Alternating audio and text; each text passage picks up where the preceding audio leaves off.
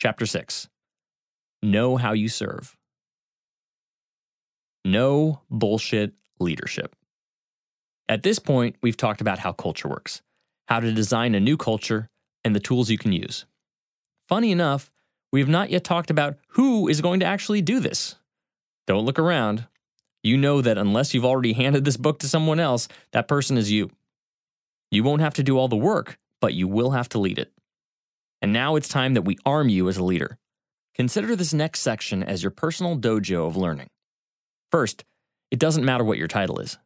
Leadership is simply setting a clear intention and rallying whatever resources you need to make things happen.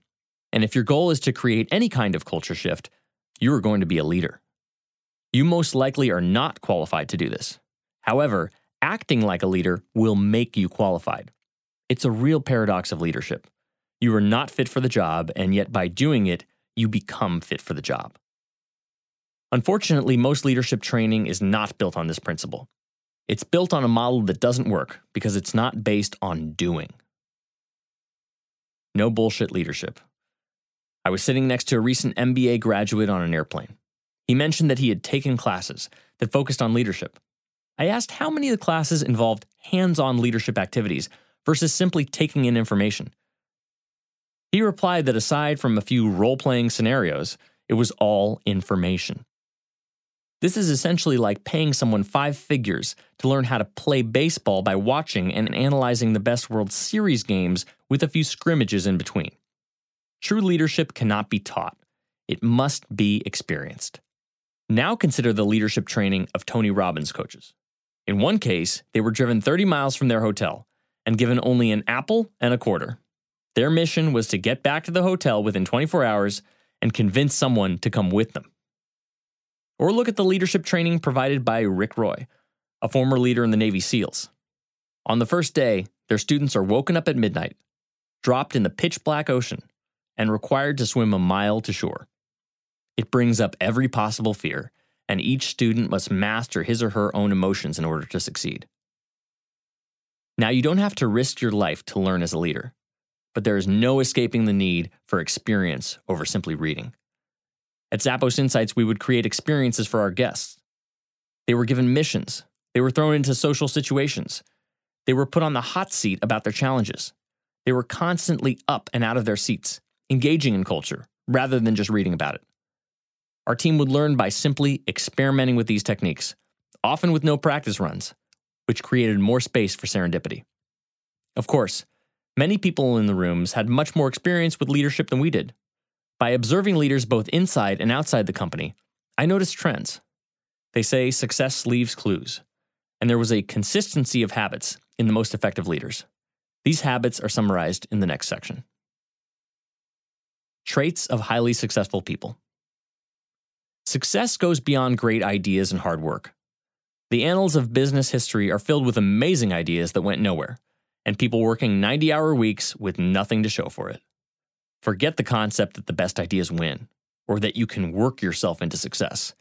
Instead, it's about how you as a leader operate within a larger community.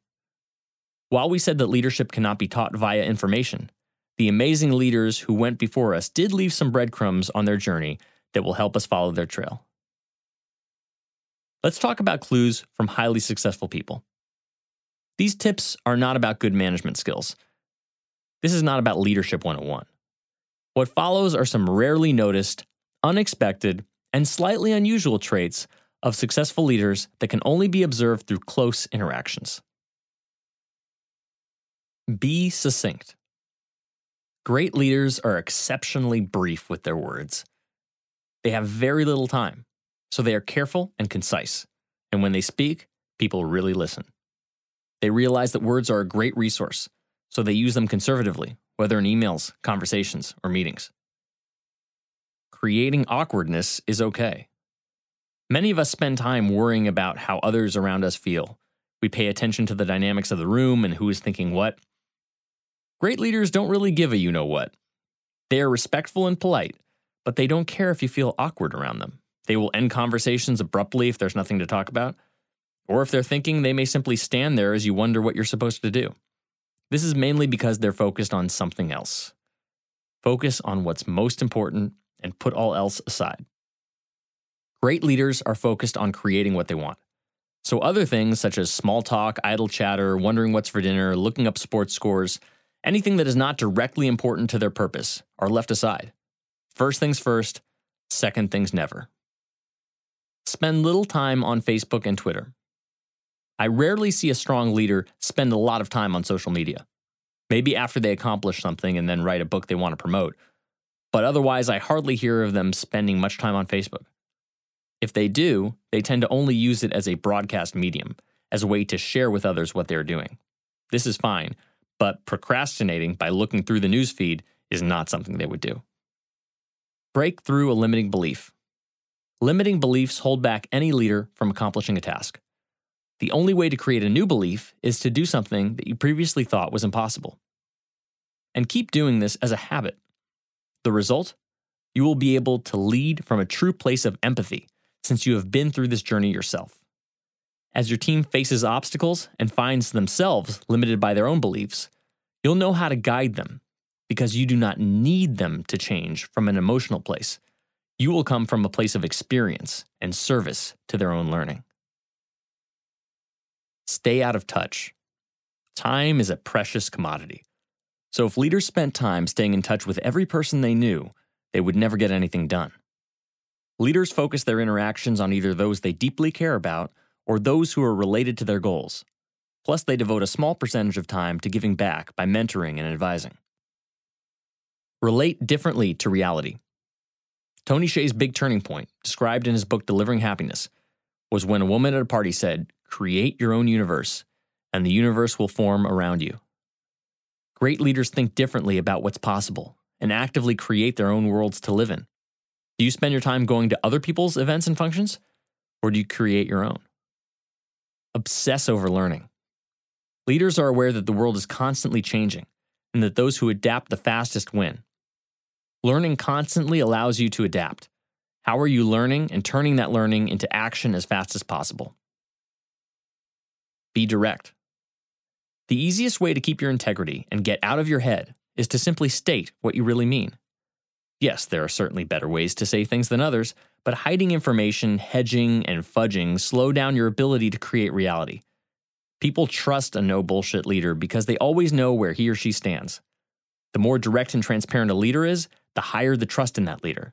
The most frustrating leaders are those who are unclear about who they are and what they stand for. Credit others for success. Take the blame when things go wrong. This comes out of the epic book Good to Great by Jim Collins. Across the board, great leaders exhibited this philosophy. When things are going really well, they are the first to point out team members by name and tell about how they contributed to the win.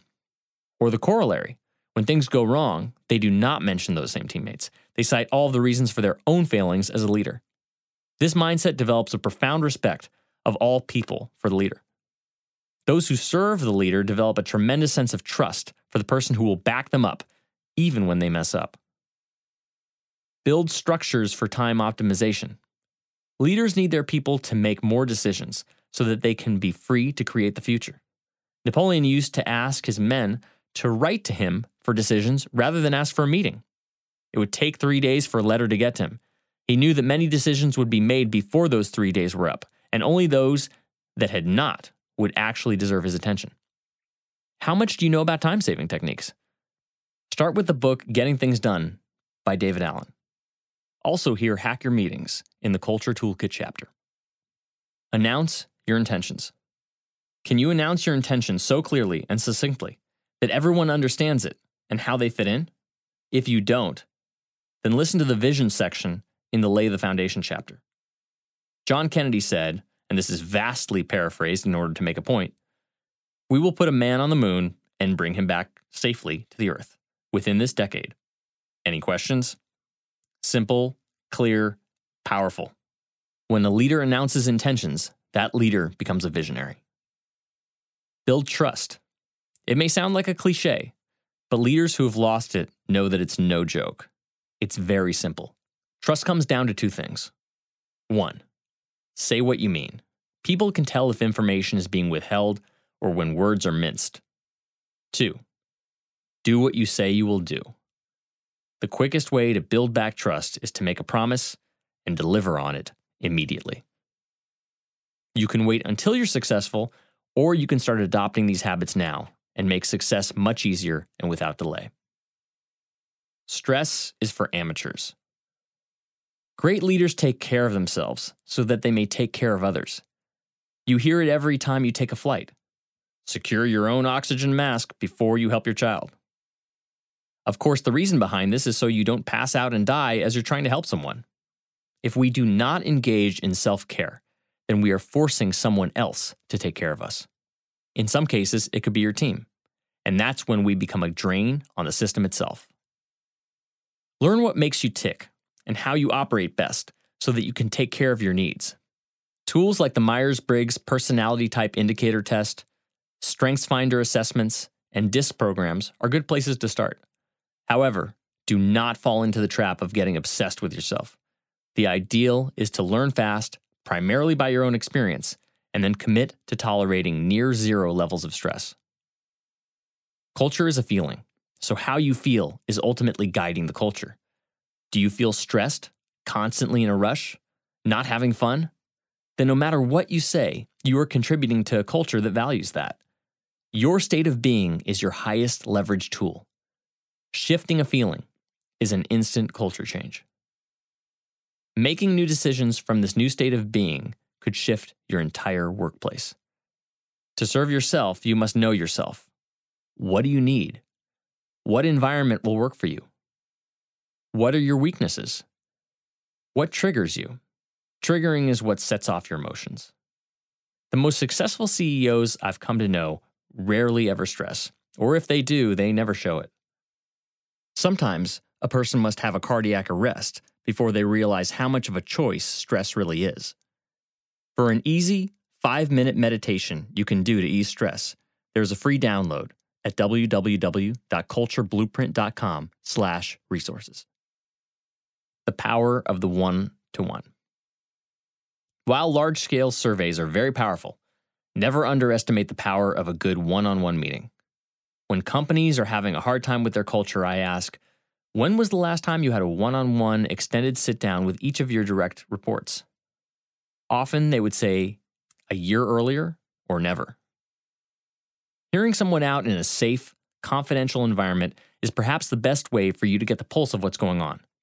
It also builds personal relationships and encourages people to get to know each other as people, rather than just in the context of work.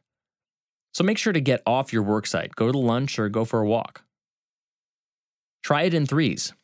If you want to take it up a level, go out in triads. For more on the why of triads, see the book Tribal Leadership. That way you can leverage your time by getting to know two people at once, and you'll also strengthen the relationship between them. Make sure they are not two people who are always together. And also definitely pick out something, such as a skill or interest, that one has that you would like to mention to the other.